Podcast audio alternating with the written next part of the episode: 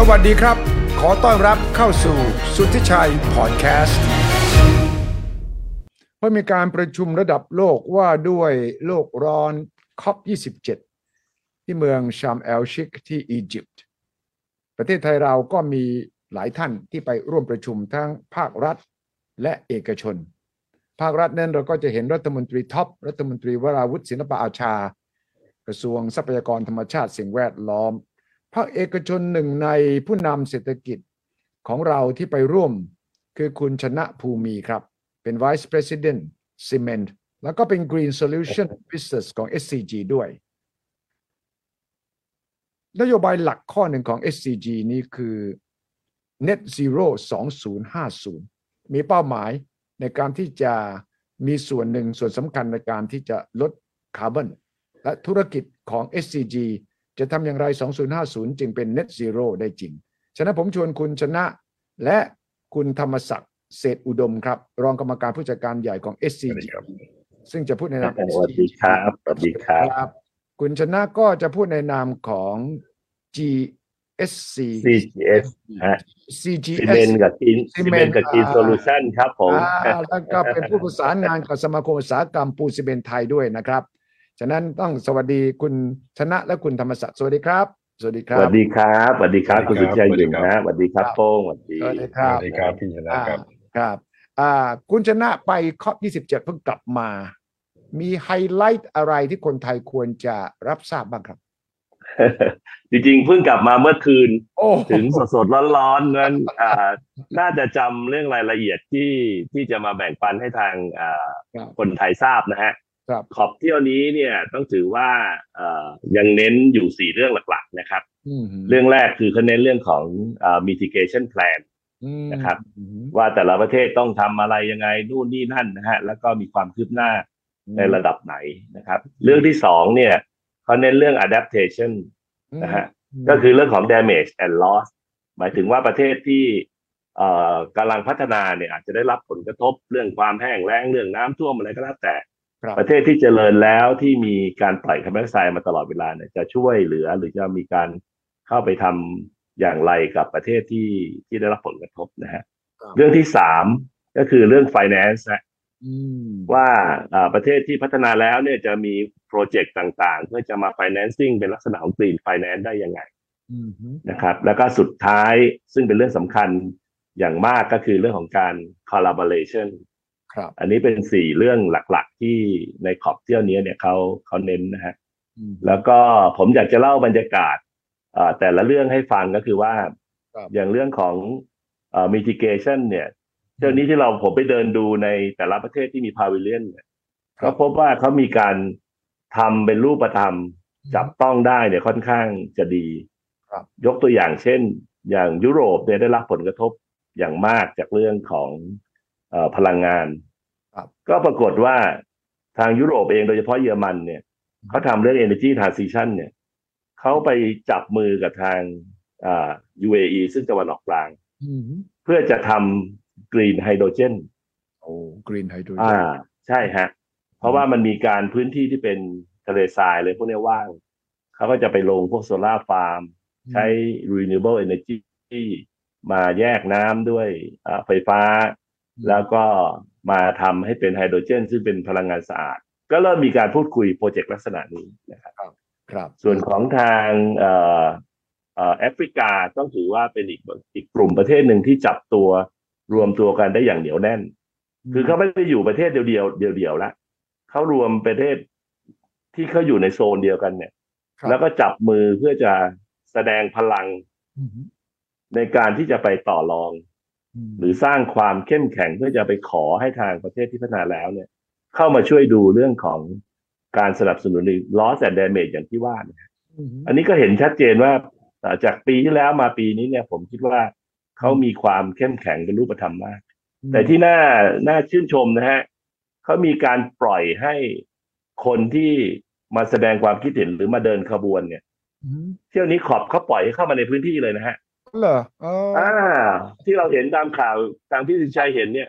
เขาให้เข้ามาเลยนะผมยังเข้าไปยืนถ่ายรูปแบบเขาว่าแต่เขาเป็นการเข้ามาแบบแสดงความเห็นแบบสงบ แล้วก็มีการแลกเปลี่ยนพูดคุยนะครับแล้วก็พอมาเรื่องที่สามเนี่ยเรื่องการสนับสนุนการเงินเนี่ยอย่างของผมเองเนี่ยก็ทางพิงโรดก็ให้ลองไปดูซิว่ามีgreen funding ตรงไหนบ้างที่เขาสามารถที่จะเอามาช่วยสนับสนุนพวก demonstration plan ของเราที่จะเกี่ยวข้องกับเทคโนโลยีในอนาคตเรื่องคาร์บอนแคปเจอร์ยูนิตหรืออะไรก็แล้วแต่ปรากฏว่าเที่ยวนี้นี่ของfinance ที่จะซัพพอร์ตมาเกือบทุกที่นะฮะ OPEC Fund ADB มาหลายๆกองเลยฮะแต่ว่ากรอบแต่ละที่เนี่ยอาจจะยังไม่มีความชัดเจนว่ากรอบของการที่จะให้ความช่วยเหลือในแต่ละเรื่องเนี่ยเขาจะมีชาร์เตอร์อะไรยังไงก็มีการไปนั่งคุยนะครับพอมาพาร์ทสุดท้ายที่เรื่องของ collaboration นี่ผมคิดว่าอันนี้ทุกที่เนี่ยจะเห็นว่าเขาเริ่มมีการจับคู่คุยหรือว่ามีความร่วมมือชัดเจนขึ้นเรื่อยๆนะครับอันนี้เป็นส่วนที่อยากให้เห็นบรรยากาศนะครับอันนี้พอมาในส่วนของ SCG เองผมเที่ยวนี้ผมไปในนาม2หมวกหมวกแรกคือหมวกแรกก็นี้เดี๋ยวพี่โรจน์อาจจะบอกเอ๊ะไปทำงานให้ทางเป็นนายกสมาคมอุตสาหกรรมนะเที่ยวที่แล้วพี่หยุ่นจำได้เนาะที่เราบอกว่าเราจะประกาศลดปูนลดโลกร้อนเนี่ยอันนี้เรามีผลสำเร็จเลยไปแล้วนะเราสามารถ achieve เป้า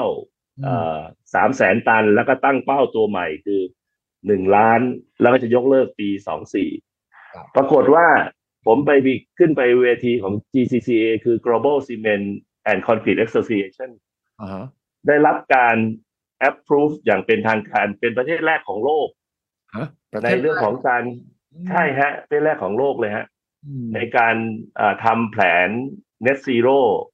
Road Map สำหรับอุตสาหกรรมซีเมนต์กับคอนกรีตซึ่งได้รับการคำนวณและ Certify โดย European Cement Research Academy ในการคำนวณว่าแผนที่เราทำและมีการส่งผลจริงๆเนี่ยเป็นแผนที่ valid ตามหลักกรอบที่เขากำหนดไว้ก็ยังบอกแล้วมนตรีท็อปวันนั้นก็ไปเซเลเบรตด้วยเพราะว่า CEO ของ GCCA เขาเข้ามาแสดงความยินดีกับประเทศไทยของเราวันนั้นนะฮะ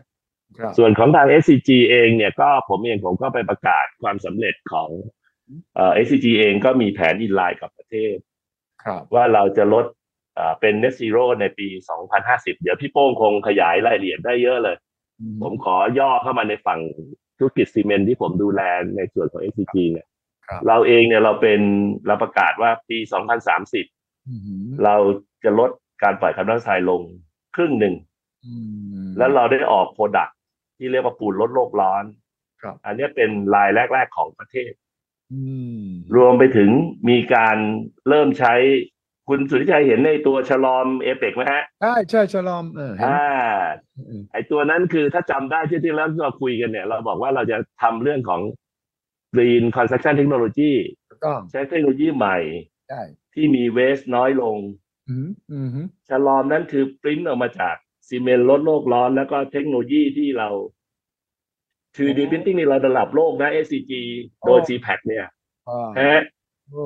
อันเนี้ยเราไปประกาศแล้วก็พอดีผมขึ้นเวทีของไทยไปเรียนวันที่2ขึ้น2วันของ GCA แล้วมาขึ้นก็เลยเอารูปที่ท่านนายกกับทางคุณนิธิที่ดูทางด้าน Building Information ที่พี่โรจน์ให้ไปเป็นตัวแทนเล่าเนี่ยโชว์โอ้โหฝรั่งตื่นตาตื่นใจมากว่าโหนี่หน้านี้บอกปริ้นได้ยังไงที่มีความละเอียดและเป็นเอกลักษณ์ขนาดนี้อันนี้ก็เลยเล่าให้ฟังแล้วก็ตัว Energy ที่เราบอกว่าเราจะผลิตเองโดยใช้โซล่าเซลล์ใช้พลังงานความร้อนเหลือหรือแม้กระทั่งตัวที่ใช้เวสจากอุตสาหกรรมเกษตรพวกฟางพวกอะไรที่ลด PM 2.5 เนี่ยธุรกิจซีเมนต์ของ SCG ที่ผม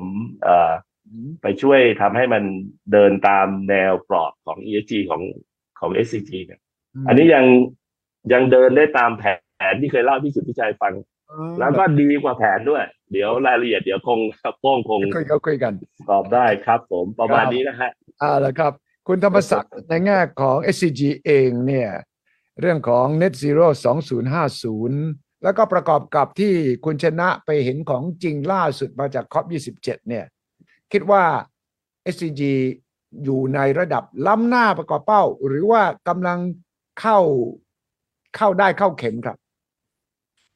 ก็เรื่องของ Net Zero หรือว่าลดคาร์บอนให้เป็นศูนย์ในปี 2050 เนี่ยฟังดูเหมือนไกลตัวแต่ว่าจริงๆแล้วเนี่ยเราจะต้องทำทุกปีนะครับเรามีเป้าหมายเนี่ยในทุกปีเลยนะครับปีนี้เราคิดว่าเราน่าจะมีทาร์เก็ตและดีกว่าทาร์เก็ตหมายถึงว่าอัตราการลดการปล่อยก๊าซคาร์บอนเราเนี่ยน่าจะทำได้ดีกว่าเป้าที่เราตั้งไว้นะครับเป้าที่เราตั้งไว้เนี่ยมันจะอะไรกับทางการลดอุณหภูมิของโลกเนี่ยนะครับให้ well below 2 degree นะครับหมายถึงว่าต้องจะไม่เกิดdisaster นะครับคือเราทำในส่วนที่เราทำได้ก่อนนะครับคราวนี้เนี่ยไอ้วิธีการทำไปให้ถึง net zero เนี่ยนะครับหลายคนก็อาจจะมองว่ามันอาจจะต้องใช้เงินทุนนะครับแล้วมันก็เป็นค่าใช้จ่ายนะครับ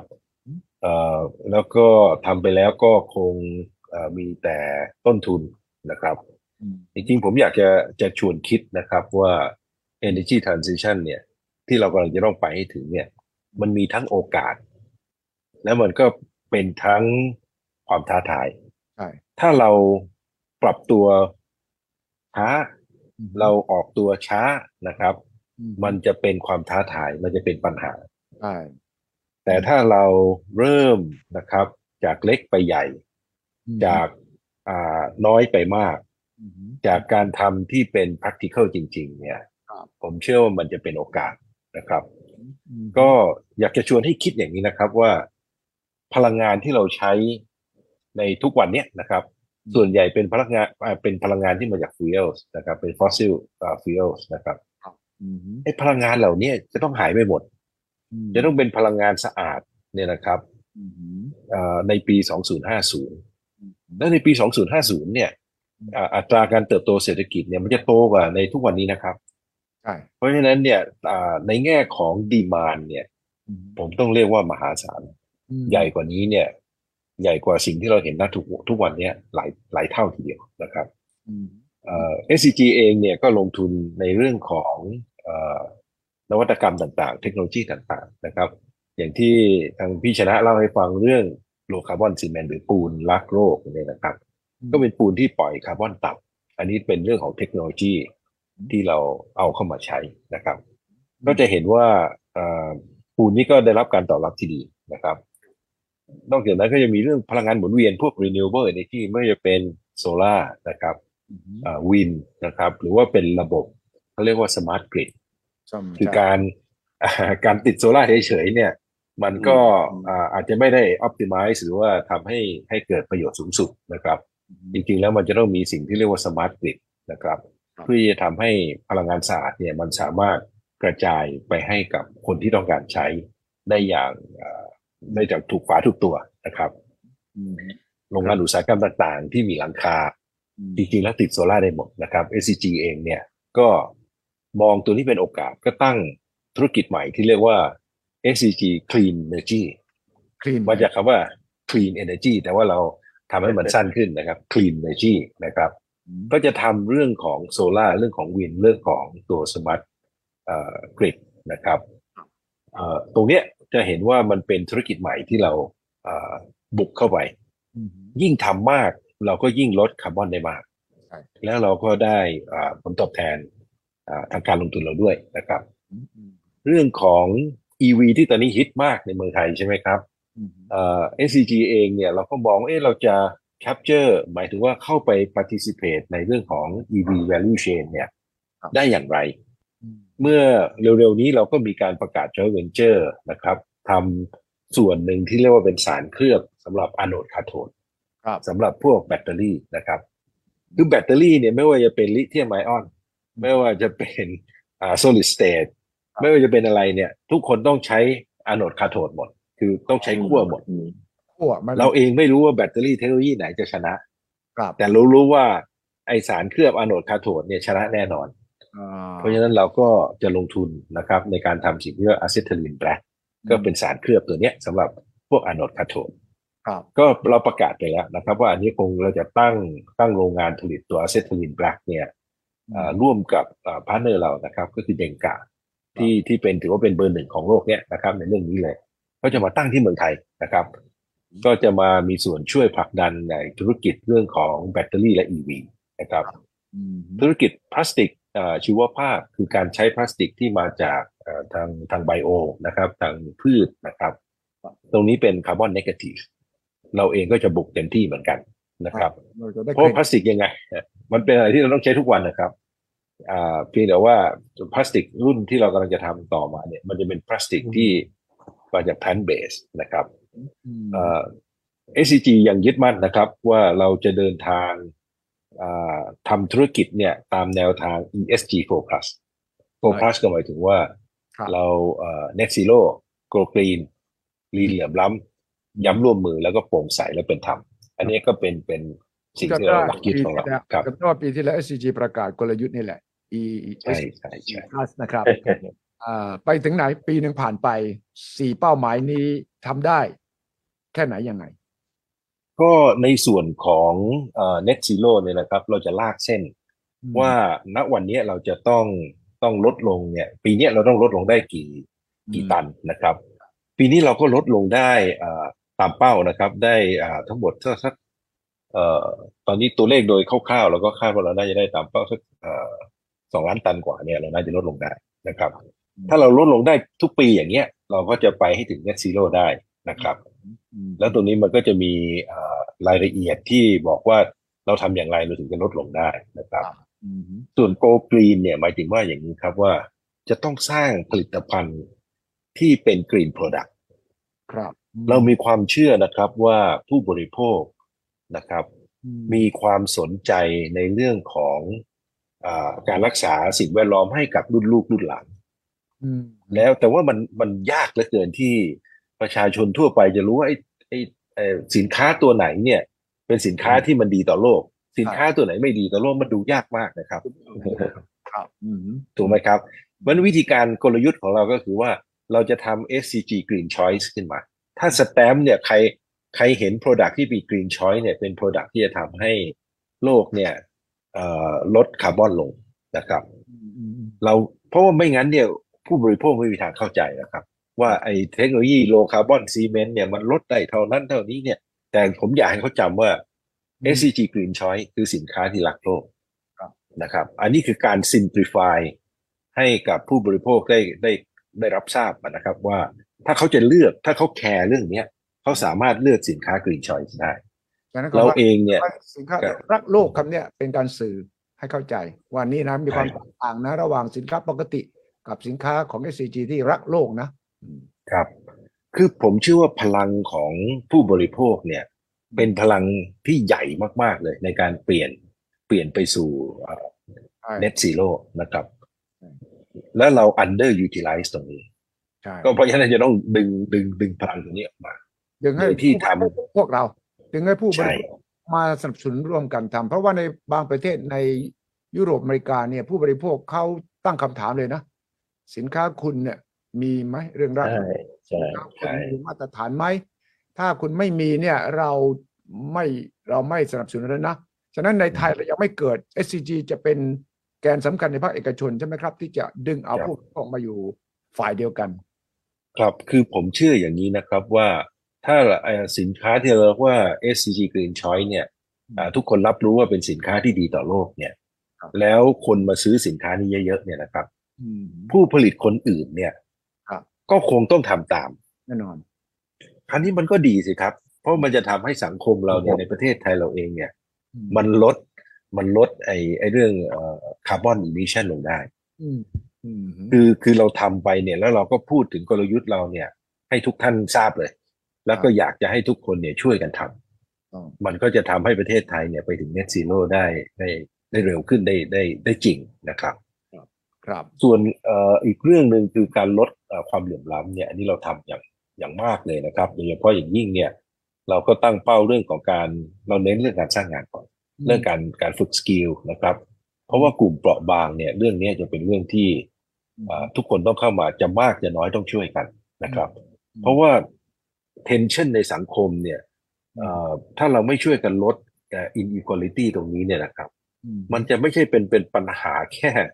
สังคมนะฮะมันจะเป็นปัญหาการเมืองปัญหาหลายเรื่องที่จะตามมานะครับเราก็คิดว่าเรื่องนี้เป็นเรื่องสำคัญเราก็ เน้นนะครับก็9เดือนที่ผ่านมาเนี่ยเราทำไปได้ 8,000 จ็อบนะครับในเรื่องของ job creation และ upskill นะครับส่วน collaboration ก็อย่างที่เรียนนะครับว่าพิชนาเองก็เป็นตัวแทนของเราที่เข้าไปทำ open collaboration ในทาง Cement Association นะครับ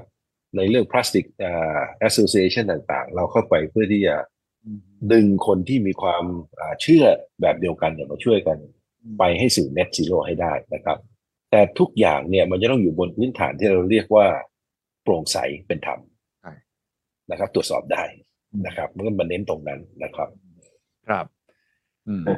ฉะนั้น4ประเด็นนี้มีความคืบหน้าอย่างมีนัยสำคัญ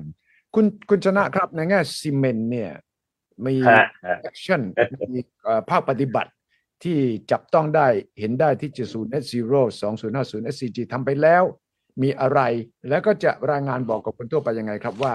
จากนี้ไปจะเห็นอะไรบ้างเช่นการใช้ไบโอนะครับการเอาเรื่องของลมร้อนเหลือทิ้งกระบวนการผิดอันนี้ก็สนใจนะครับพลังแสงอาทิตย์การนำนวัตกรรมสนับสนุนการก่อสร้างให้เป็น Green Construction เมื่อสักครู่ครับก็Green Product นะตอนนี้เป็น Green Construction นะลองเล่าให้ฟังสิครับว่า Key Action มีอะไรบ้างจริงๆก็ต่อเนื่องจากที่เคยเล่าให้ทางพี่หยุ่นทราบก็คือว่าเราเองเนี่ยเราเน้นเรื่องของการใช้เทคโนโลยีอย่าง Energy Transition เนี่ยต้องถือว่าเราใช้เทคโนโลยีที่โฟกัสบนการ turn waste ให้เป็น value ตัวเลขคร่าวๆที่มีความคืบหน้าของอุตสาหกรรมซีเมนต์ที่เราทำไปแล้วก็ค่อนข้างจะได้ดีกว่าแผนก็คืออย่างการใช้พลังงานทดแทนที่มาจากทดแทนที่ไม่ใช่ฟอสซิลเบสเนี่ยจากเวสเนี่ยเราทดแทนได้ถึง 40% แล้วที่ไม่ว่าจะเป็นพวก biomass พวก RDF นะฮะหรือแม้กระทั่งพวกสิ่งที่มีฮีทต่างๆแล้วสามารถที่จะทดแทนได้แล้วช่วยลดผลกระทบสิ่งแวดล้อมอีกอันนึงอย่างที่พี่สุชัยหยุ่นว่าคือเราเอาลมร้อนที่ปกติต้องปล่อยทิ้งเนี่ยเราเอานำมากลับมาปั่นไฟนะครับแล้วก็มีทั้งโซล่าที่เป็นโซล่าฟาร์มพื้นที่เป็นร้อยไร่เลยนะหรือแม้กระทั่ง floating โซล่าที่อยู่ในแหล่งกักเก็บน้ำเนี่ยรวมๆตอนนี้เราก็ผลิตไฟใช้เองเพื่อทดแทนการใช้ไฟฟ้าจากระบบที่เราต้องซื้อเข้ามาเนี่ยทดแทนได้ถึง 40% เหมือนกันคร่าวๆอันนี้คือส่วนของ Energy นะฮะซึ่งเป็นพาร์ทใหญ่ของซีเมนต์แล้วก็อันนี้เองก็อินไลน์กับตัวแผน Net Zero Roadmap ของทาง SCG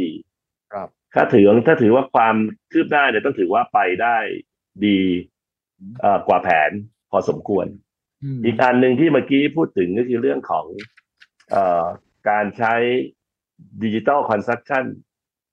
ที่เราเรียกว่า Building Information Modeling เรามี CPAC Building Information Modeling Platform อันนี้เข้ามาช่วยทำให้อุตสาหกรรมเวลาเราจะทำก่อสร้างเนี่ยเราสามารถจะเห็นนะฮะเสมือนจริงแล้วก็ระยะจริงอย่างที่เราปริ้นฉลอมที่ของ OPEC ที่สวยนะ 3D นี่มันเห็นชัดมากเลยครับอันนี้เราเห็นเป็นเวอร์ชวลก่อนนะพี่หยุ่นก่อนจะปริ้นนั้นนะฮะเราจะเห็นว่าตัวนี้ต้องใช้ปูนลดโลกร้อนปริมาณเท่าไหร่ปริ้นเลเยอร์ตรงไหนยังไงออกมาแล้วพอไปวางตรงที่จะตั้งเนี่ยมีความสวยงามตามที่เราออกแบบไว้ไหมและที่สำคัญคือตัวนี้ก็ลดเรื่องของเวสที่เกิดจากการที่จะต้องทำสิ่งนี้มา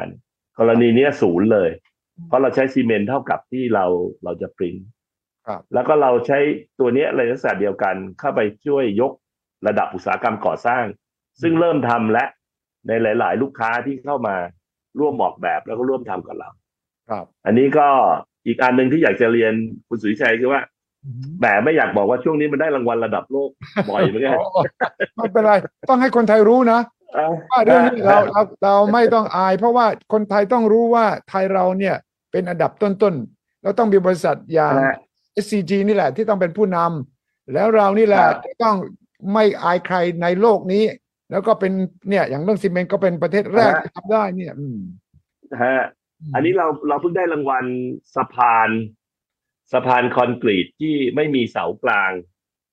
ระยะจากฝั่งถึงฝั่งเนี่ยประมาณ30เมตรที่เราทำที่บางซื่อนะฮะตรงหน้าพระบรมราชานุสาวรีย์ท่านรัชกาลที่6นะฮะแล้วก็สะพานนี้มีความพิเศษก็คือว่าถูกออกแบบโดยคำนึงถึงสิ่งแวดล้อมแล้วใช้ปริมาณซีเมนต์เนี่ย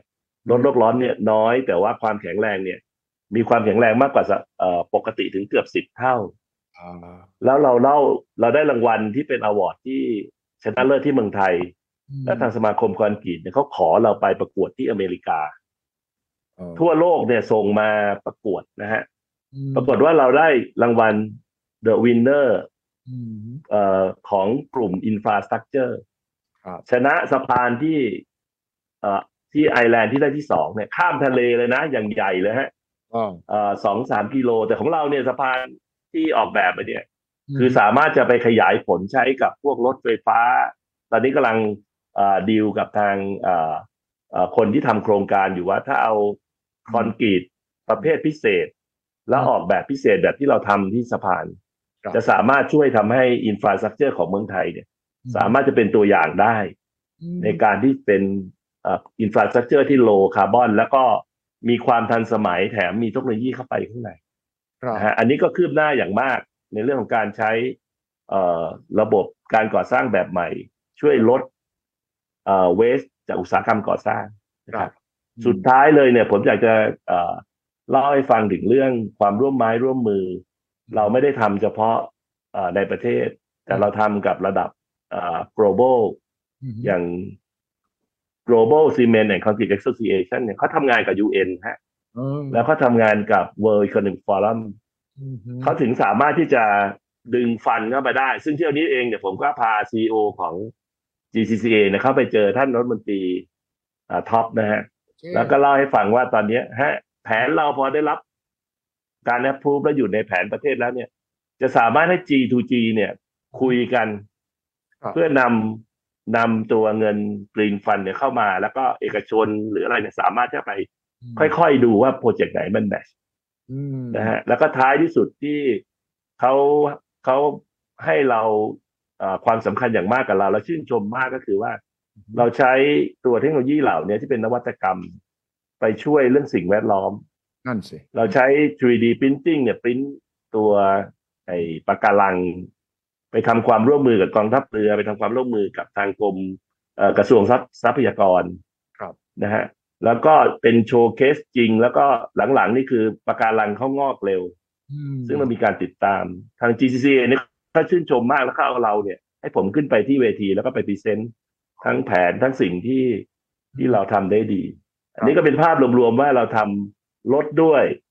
และเพิ่มพวก Blue Carbon ที่เป็น Positive ด้วยเช่นปะการังปลูกป่าชายเลนปลูกป่า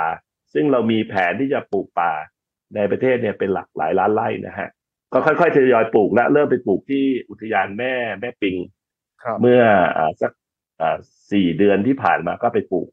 กับทางกรมอุทยานก็ประมาณนี้ฮะก็อยู่ on track แล้วก็ดีกว่าแผนที่วางไว้สักจำนวนหนึ่งฮะนี่แปลว่าแผนตั้งเอาไว้ต่ำไปหรือเปล่าต้องตั้งแผนเดี๋ยวต้องให้พี่หยุ่นมาช่วยวางแผนหน่อยเดี๋ยวจะพยายามทำแผนได้เจริญขึ้นเรื่อยๆถูกต้องเราต้องตั้งบาร์สูงขึ้นหน่อยต้องบาร์สูงขึ้นตลอดเรสบาร์ฮะเรสบาร์ขึ้นมาคุณธรรมศักดิ์ในฐานะต้องดูทั้งเรื่องของเรื่องความสีเขียวเรื่องของสิ่งแวดล้อมเรื่องของ sustainability เนี่ยทางด้านธุรกิจต้นทุนกับ sustainability ตอนนี้มันตอบโจทย์หรือยังว่ามันไปด้วยกันหมายความว่า bottom line นะมันช่วยจริงๆมันไม่ใช่แค่เป็นเรื่องพูดกันเฉยๆคุณธรรมศักดิ์คงดูตัวเลขภาพรวมด้วยใช่ไหม SCG ใช่ครับใช่ครับผมต้องเรียนอย่างนี้นะครับว่าคีย์เวิร์ดของเรื่องนี้คำตอบของเรื่องนี้คีย์เวิร์ดจริงๆอยู่ที่คำที่เรียกว่า transition นะครับคือการที่เราจะไปถึง net zero เนี่ยเราตั้งเป้าไว้ 2050 ครับทำไมเราถึงไม่ตั้งเป้าไว้2024 นะครับก็เพราะว่าในหลายๆเรื่องเนี่ยมันต้องค่อยๆทำนะครับแล้วการทำ transition ที่มัน balance เนี่ยมันจะทำให้ ผลตอบแทนทางการลงทุนเนี่ยมันยังโอเคอยู่มันยังได้อยู่ตามที่เราต้องตอบกับผู้ถือหุ้นนะครับ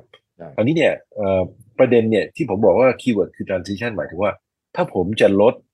คาร์บอนเนี่ยนะให้เป็น0ปีหน้าเลยเนี่ยอันนี้ผมบอกได้เลยว่าเป็น negative return แน่นอนทำไม่ได้ครับมันมีปัญหาเรื่องต้นทุนสูงขึ้นอย่างฉับพลันซึ่งมันเร็วไปนะครับมันเร็วไปอาจจะต้องไปทำเรื่องตัวดูดคาร์บอนกลับอะไรอย่างเงี้ยนะครับซึ่งเทคโนโลยีณปัจจุบันเนี่ยมันยังไม่ถึงขนาด economic หมายถึงว่าการลงทุนยังสูงเกินไปนะครับแล้วก็ operating cost ยังสูงเกินไปนะครับเพียงแต่ว่าสิ่งที่เราทำเนี่ยถ้าทางคุณศรีชัยฟังทางพี่ชนะเองหรือว่าทางที่ SCG เล่าให้ฟังในหลายๆเรื่องเนี่ยเราทำในเรื่อง low carbon cement เราทำในเรื่องของ renewable fuel นะครับใช้พวกเอาฟางข้าวต่างๆเนี่ยที่เขาปกติเขาเผาทิ้งเนี่ยเอามาใช้แทนพลังงานนะครับเราทำในเรื่องโซล่าเราทำในเรื่องเวสต์ฮีทนะครับเราทำในเรื่องของบิมที่ทำให้เกิดการลดของเสียทั้งหมดเนี่ยนะครับคือการทำสิ่งเหล่านี้เนี่ยมันเป็นpositive return ในแง่ของ economic นะครับผลตอบแทนก็ดีนะครับส่วนในเรื่องของการผลตอบแทนทางด้านการลดคาร์บอนเนี่ยก็ได้ตามเป้านะครับสำคัญนับได้เป้าด้วยมันต้องไปด้วยกันเพราะว่าถ้าเกิดเรามุ่งเน้นแต่ลดคาร์บอนโดยที่ไม่มีกำไรไม่ได้ก็อยู่ครับเลยมันก็ทำได้แค่ปีนึงทำได้มันก็เป็น CSR ทำได้ช็อต2ช็อตนะครับตรงนี้มันไม่ sustainable ใช่ไหมไม่ sustainable ครับเรากำลังพูดถึงมาราธอนเรากำลังพูดถึงการวิ่งมาราธอนไปถึง2050นะครับเพราะฉะนั้นเนี่ยคีย์เวิร์ดคือ transition นะครับเพราะฉะนั้นสิ่งที่ SCG ทำคืออะไรเราพยายามจะเน้นนะครับในเรื่องของเทคโนโลยีและ investment เพื่อทำให้เรามีเทคโนโลยีที่พร้อมในการลดคาร์บอนในอีกสเต็ปหนึ่งนะครับในอีก5ปีในอีก10ปีเนี่ยเราจะต้องมองตั้งแต่วันนี้นะครับเพราะว่าถ้าเราไปรอณวันนั้นเนี่ยแล้วเราค่อยคิดเนี่ยมันจะไม่ทันนะครับจะต้องทำไปข้างหน้าเสมอครับครับน่าสนใจมากในแง่ของการที่เราต้องบาลานซ์ให้ได้แต่ว่าในแต่ละอันที่เราทำมันก็จะมีประเภทที่รีเทิร์นเร็วขึ้นประเภทที่มันช้าหน่อยประเภทที่กลางๆฉะนั้นเราก็ต้องผสมผสานใช่ไหมคุณชนะใช่ครับจริงๆฮะเพราะว่าคืออย่างที่ทางพี่โป้งว่าเนี่ยคือมันเป็น long journey ฮะคือเราต้องทำค่อยๆทำแล้วอดทนแล้วก็สร้างความร่วมมือแต่ว่าจุดเริ่มอย่างของ SCG ที่เราทำเนี่ยเรามีแผนชัดเจนนะฮะเป็น road map และที่สำคัญคือ ESG Pro Plus เนี่ยต้องถือว่าเป็นสิ่งที่เราไม่ใช่แค่วางแผนเราทำให้เกิดแอคชั่นจริงโดยการกำหนดแนวทางว่า Net Zero Go Green และการที่จะเข้าไปช่วยทำให้ยกระดับของความเป็นอยู่ของคนที่อยู่รอบๆเราหรือในประเทศและแม้กระทั่งเรื่องความร่วมมือซึ่งเป็นส่วนสำคัญที่สุดเนี่ยคือเราทำคนเดียวเนี่ยเราคงไปไม่ได้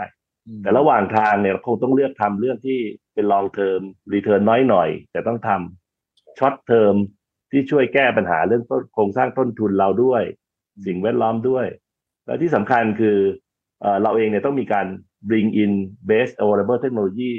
จากเพื่อนๆเรานอกประเทศที่เขาทำอะไรได้ดีหรือแม้กระทั่งมีอะไรที่เขาอยากจะมา collaborate กับเราอย่างที่โป้งว่าเรื่องการลงทุนอื่นๆผมว่าอันนี้เป็นเรื่องสำคัญอย่างมากฮะแล้วเราก็ทำได้ดีแล้วก็จะทำต่อกับเพื่อนๆนะฮะนะครับนี่ครับเรามาอัปเดตกันนะครับว่า SCG ทำเรื่อง sustainability net zero 2050 ไปถึงไหนเพราะว่าคราวที่แล้วที่คุยนี่มีวันนี้อัปเดตเพราะว่าคุณชนะไป COP 27 มาสุดท้ายเลยเราไปดู